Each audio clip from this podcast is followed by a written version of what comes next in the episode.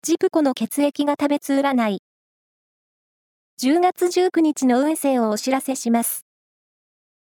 監修は、魔女のセラピー、アフロディーテの石田も M 先生です。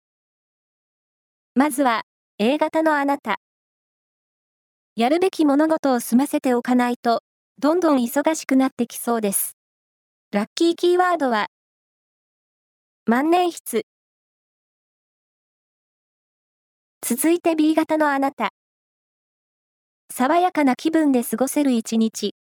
小旅行の計画を立ててみよう。ラッキーキーワードは、コバルトバイオレット。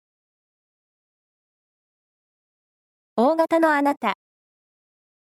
元気いっぱいに動き回れる日です。同僚や友人との意見交換も楽しめそう。ラッキーキーワードは、ギフト券。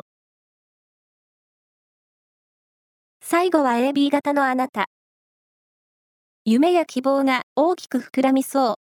夢の実現に向けて、今できることを始めよう。ラッキーキーワードは、チョコレート専門店。